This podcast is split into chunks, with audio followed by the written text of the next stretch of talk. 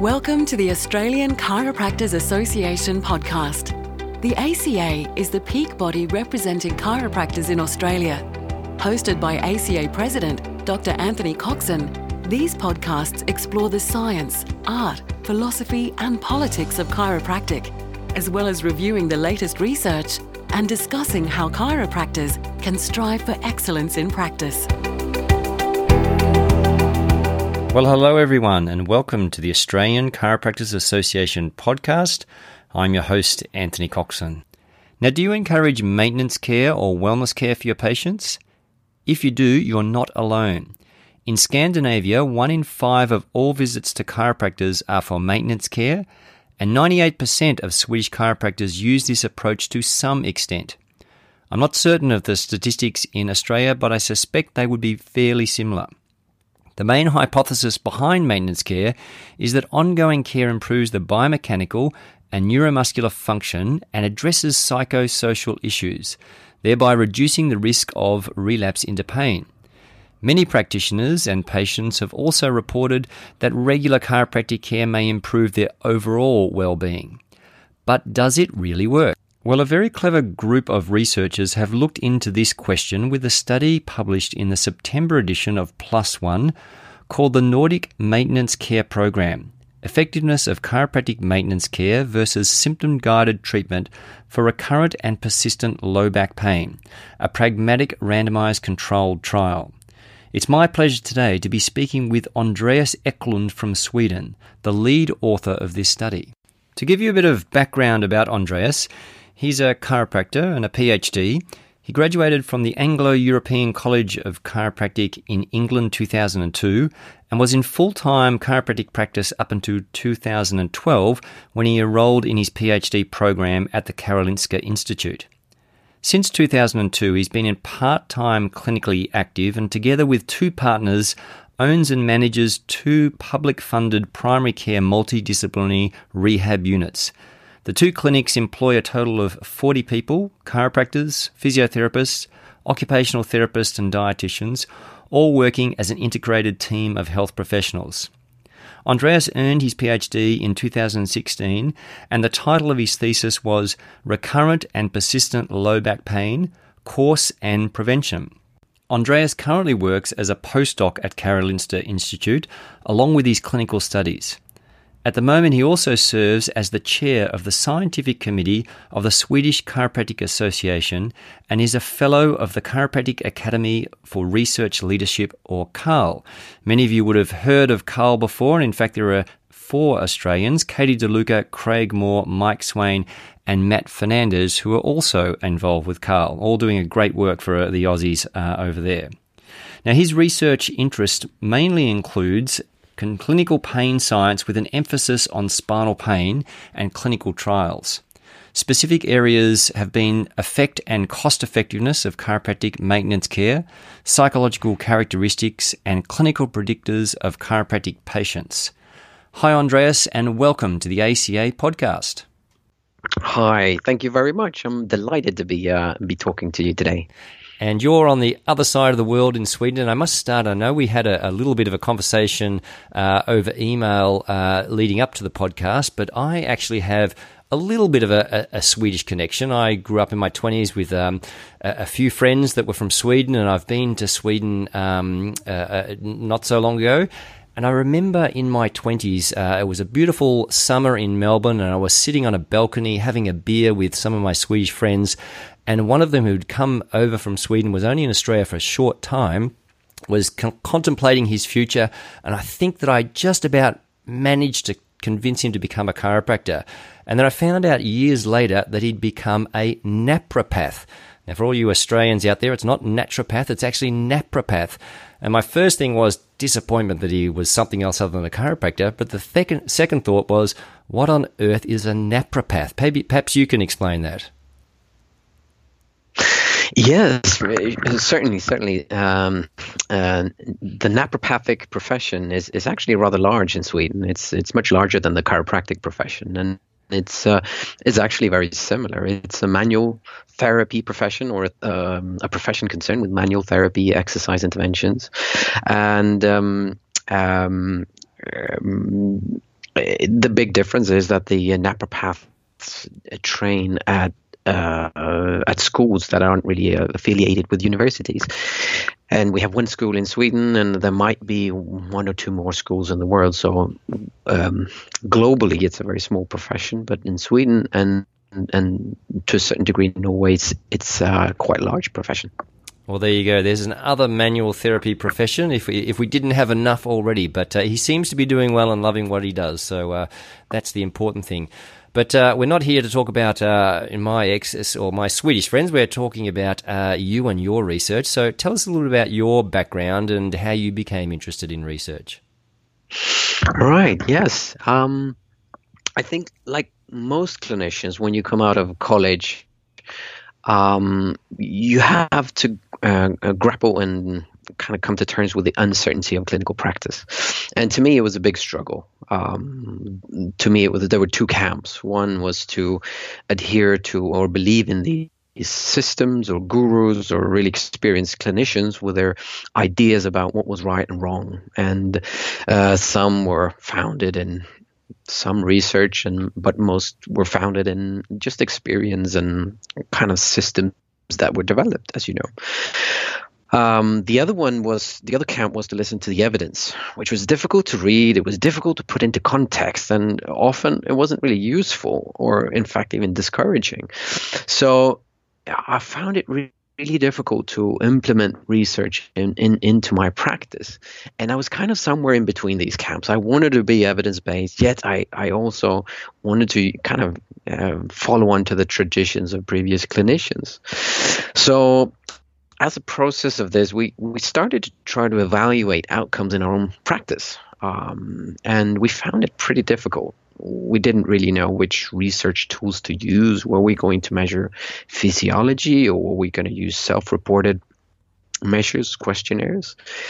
And what were we supposed to do with the results? Um, could we trust the data? Um, what what um, was the data due to chance, uh, or even is it clinically relevant? So there were lots of questions regarding this once we've started looking at our own patients. And I came to the very clear re- realization I don't have the skills to understand or do this. So somewhere around two thousand six and two thousand seven, I got involved in a practice-based research network in Stockholm, uh, which was at the time headed by uh, Professor Charlotte Leboeuf-Ide. She's done works a bit in Australia at the moment, and, and where has been working most of her times in, in Paris and, and in France and, and Denmark. At that time, she she she was running this P B R N, and uh, she invited clinicians in their spare time to take part in this, um, to get an insight into research, how research was done, really.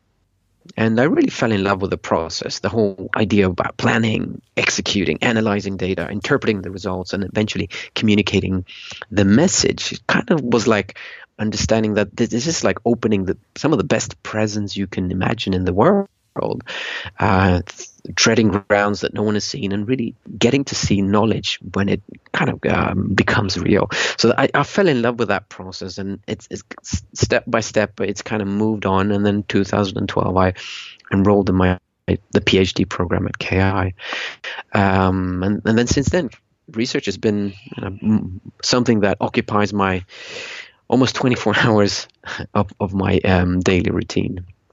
Um, so that's kind of my my, my, my background. background into research. It's really interesting you mentioned about Charlotte. Certainly, she's very well known uh, to Australian chiropractors, and uh, we also have, which you, I imagine, are aware of, um, a similar sort of practice-based research network called Acorn, uh, that the A C A, or formerly the C A A, um, um, set up in, with the help of John Adams. So, so uh, I suppose he's probably based a lot of Um, how it works in Australia on that European model. Do, do you find that um, the, it's been easier to, to perform research with a practice-based network up and running? Oh, absolutely. It's been, uh, it's been, I would say, absolutely crucial for pretty much all the research that we've done coming out of Sweden and and a lot of the stuff coming out of Scandinavia. I think this the research network we have in Sweden started somewhere ninety-five, ninety-eight, and the first publication of the network came out ninety-eight. And since then, we have about twenty publications uh, just coming from that, the work from that P B R N. And the wonderful thing is that we, we've had no funding at all for the actual P B R N. It's just been a lot of voluntary work from clinicians and and um, and researchers involved, but it's been extremely effective. We've done some really good clinical research, and uh, we've also you know, allowed clinicians to take part of this research process uh, without actually having to become a researcher and get a, a research degree. So we've had about forty clinicians coming and going over the years, uh, and each trial that we've done has had a, like a, a project group of six to eight clinicians uh, plus a few researchers, and then we would manage five to ten clinicians each. So it could be some somewhere between thirty and fifty clinicians in an ongoing trial, recruiting perhaps ten to fifteen patients each. So we could get quite quite large numbers of patients, uh, yet we could keep uh, pretty strict um, control of what, what happens in the clinical procedure. So I, I think it's been it's been a very effective uh, form of doing research, but it is a little bit different, uh, a lot different from the Acorn, which is a much larger network, much more... Um, It's had much more investments, and I think the the future for the Acorn Network is just wonderful. I just see amazing things come, coming out of it. Well, yeah, well, we're very excited about the, the future for Acorn, that's uh, for sure. Now, your, obviously, study, uh, um, it's talking about um, the recurrency of, of low back pain, and in your introduction uh, to your study, you talk about secondary and tertiary stat strategies for preventing low back pain.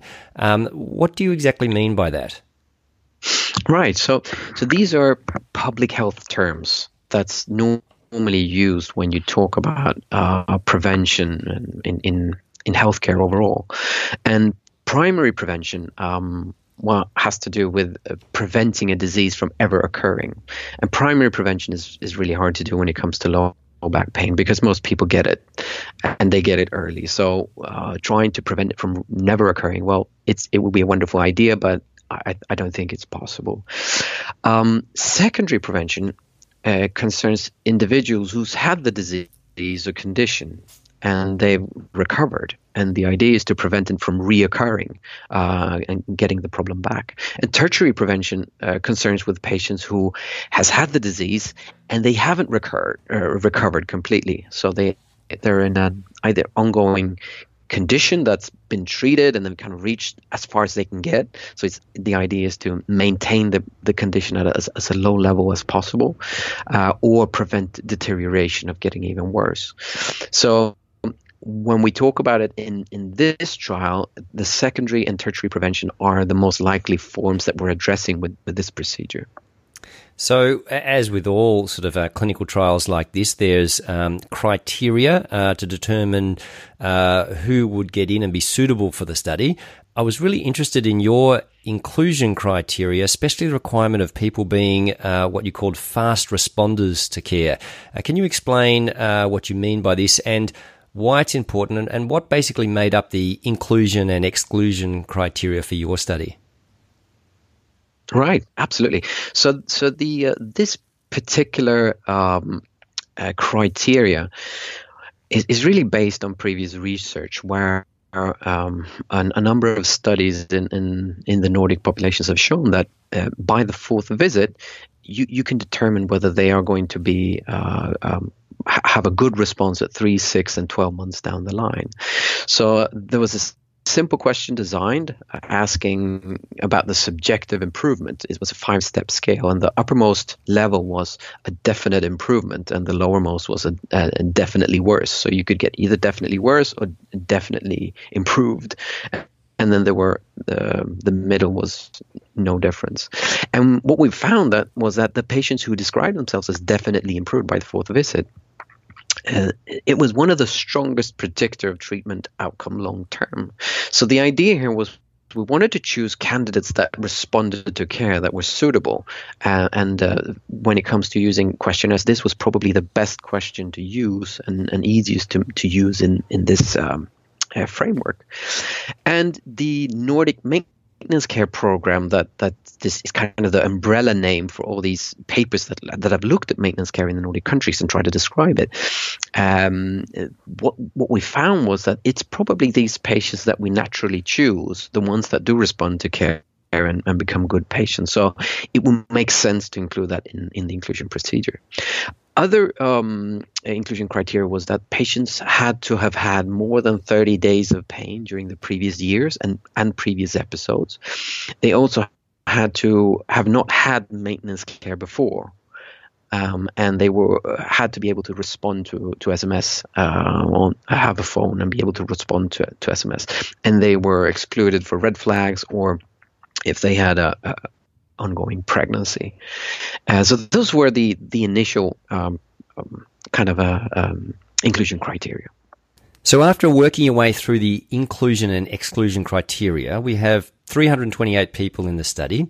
I'm assuming these were separated into the maintenance care group and the symptom guided group. What happens next?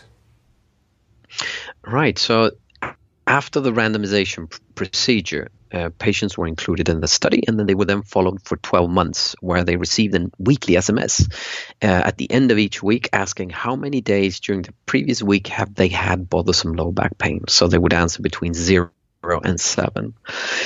Uh, after, at the end of twelve months, uh, both patients and clinicians receive um, questionnaires uh, with a, a number of Uh, different uh, follow-up questions.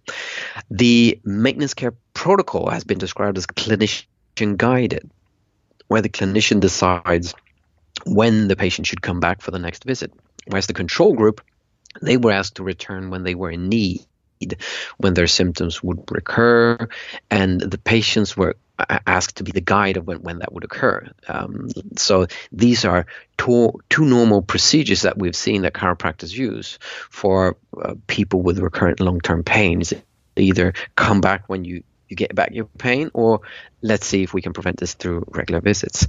And through the twelve-month period, we had to exclude nine subjects due to either dropping out, becoming pregnant, or um, having uh, missing missing data. So we had three hundred nineteen individuals in the end for the analysis.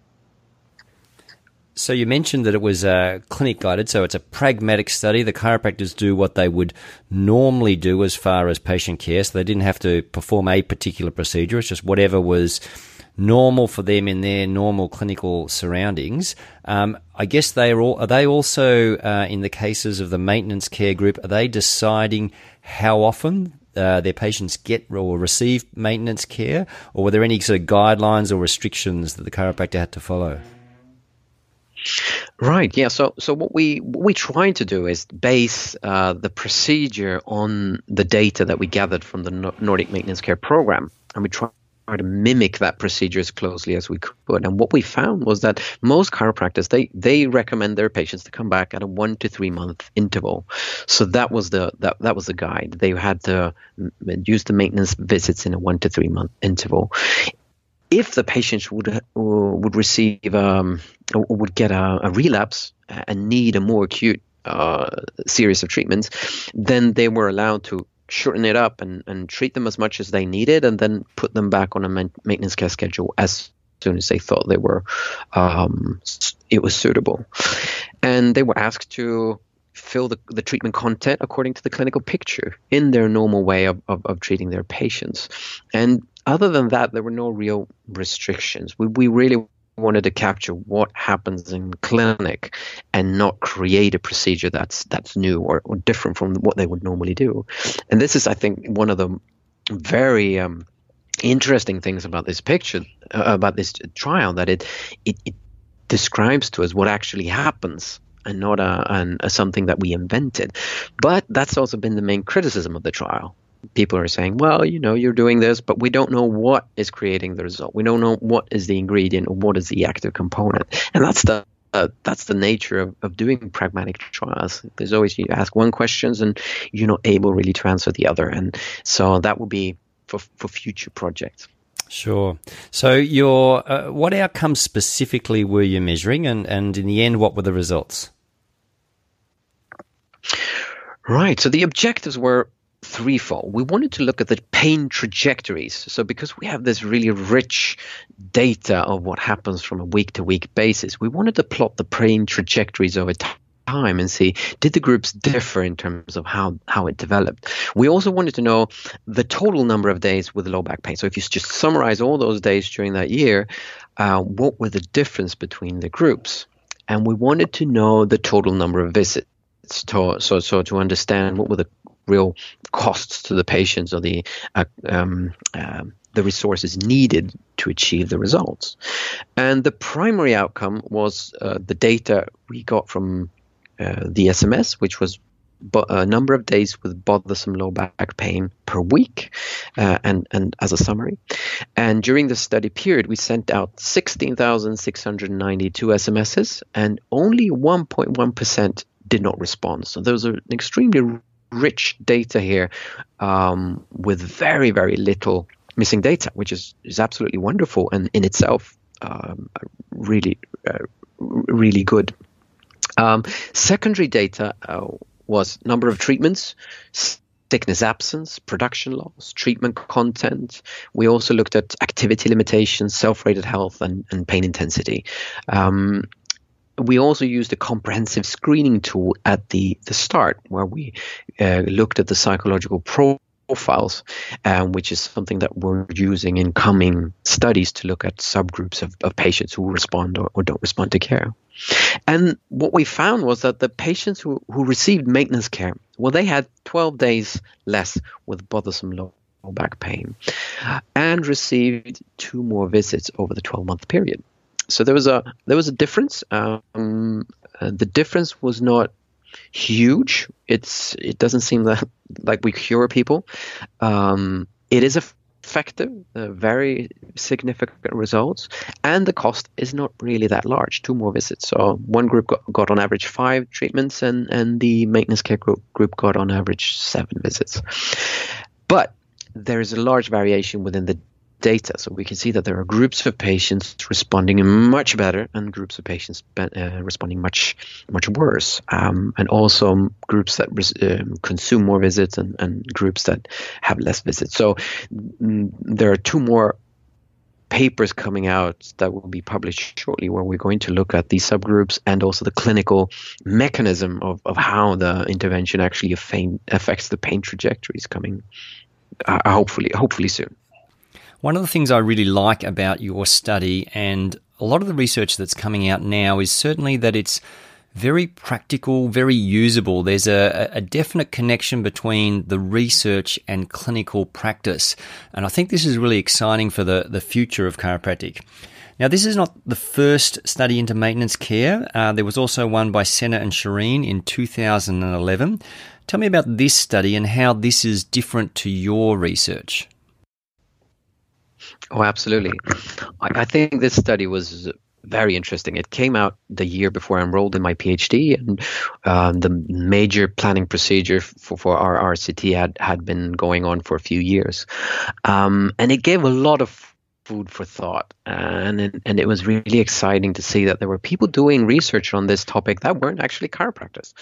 Um, so It's been often it's been been referenced a lot in the chiro literature, in particular with the chiropractors who use maintenance care to some degree as a support of their procedure.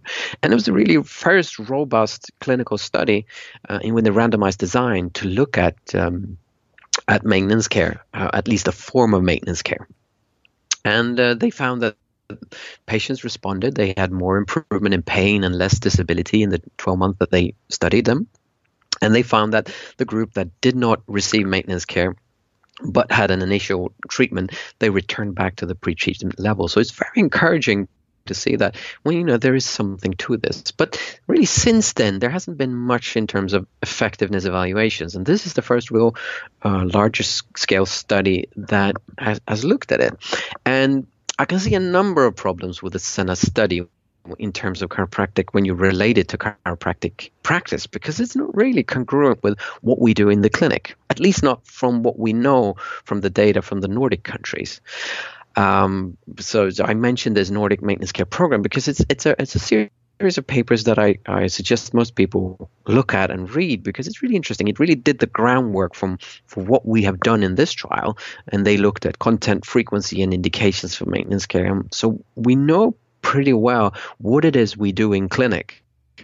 We just didn't know whether it worked. And we know from, from this data that it, we don't do what they did in the SENA trial. So to mention a few things, well, first of all, they measured a different population. They looked at chronic non-specific low back pain for patients who had at least consecutive pain for six months. In our trial, we had a, a, a little, not as, as, as ill patients, or not as uh, patients in as much as chronic. Uh, we had more than thirty days previous year and, and previous episode, like I mentioned previously. Uh, they also used secondary clinics. So it was uh, outpatient clinics from rheumatology and rehabilitation department from, from a hospital, um, which is not really the patients we see mostly. Most chiros work in primary care and see patients that come off the street or or um, are refer- uh, referred from primary care doctors. Also, the clinical procedure was very different. The treating clinicians were M Ds. Um, they had a technique protocol that was standardized and had no real individual a- adaptations. They used a long lever S M T, where they adjusted the painful side up first and then the other side, and then they gave us a, a set of ec- range of motion exercises. Now, I, I, to my experience, that's not really how we practice in clinical practice. There's a more more of a tailored and individual uh, style of treating, where we adapt what we do to the patient's needs. Also, the frequency of care was different. They had a fixed interval in, in the beginning, where they gave them twelve visits for the first month. We had a flexible period, um, which is normally what happens. You treat the patients until they, they reach the optimum level of improvement, and then you introduce them to the maintenance care concept. Here, there was no such thing. Everyone had a set number of visits, uh, et cetera, et cetera. They used three control groups, uh, two controls, one who had a, a, an initial sham procedure and another who had an initial treatment procedure, and then received no treatment over the, uh, both both the control groups received no treatment over the treatment period, which is also different from, from what happens. Normally, patients come back and receive some form of treatment, even if they don't, they're not on maintenance care. So we were really trying to look at two clinical procedures that were used in, in, in practice, and not a no treatment group, which, which was what. Andreas, there were three take-home messages that I really got from your reading your paper. The first was the idea of the fast responders, and knowing that if patients are responding well after four visits, these are likely to be the people who are still doing well at three, six, and twelve months. So that I found that very interesting. The second thing was the idea of talking about bothersome pain rather than just low back pain. And this really goes to the whole quality of life issue, because we're talking about how is a person's spine affecting them going about their day-to-day lives. And the third thing, uh, and importantly, of course, is that maintenance care does have a positive impact on someone's health, as far as at least their low back pain is concerned. It's not a massive change, but it seems to be a st- statistically significant change that I think most people uh, are going to appreciate. Now, you mentioned how there are subgroups within the study and how there was a great variation within those subgroups, and some of your studies that will come out following this will explore that a little bit more. So I'm very interested, and perhaps we'll get you up back on another po- podcast to discuss that one. But just for now, the information that we have in front of us, what does your study mean for the chiropractor out there in clinical practice?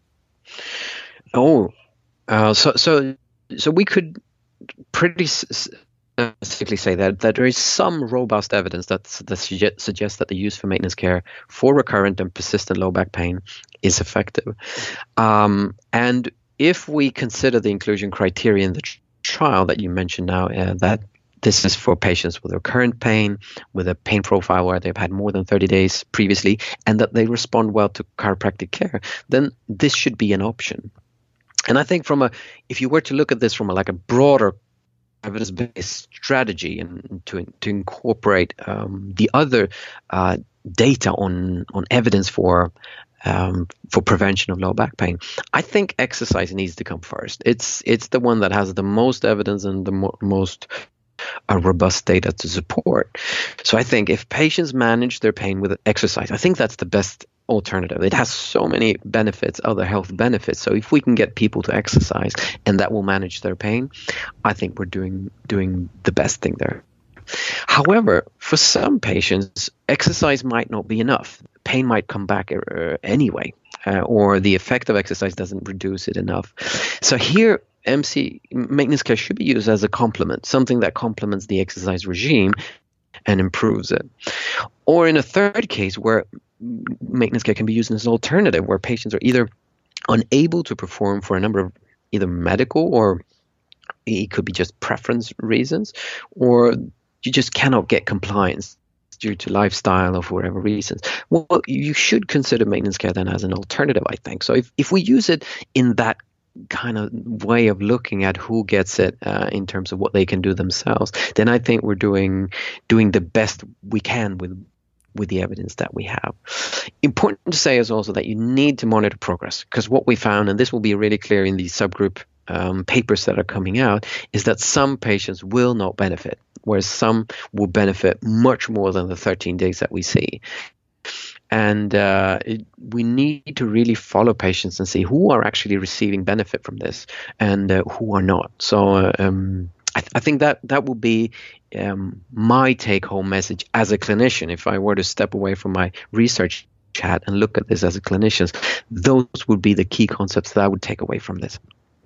Well, we certainly look forward to your follow-up studies and uh, learning more about uh, this topic. Uh, Andreas, thank you so much for taking the time to speak with our um, podcast listeners today. I know you're very busy with your practice and with your research, uh, but we really, really do appreciate the time you've spent uh, with me today.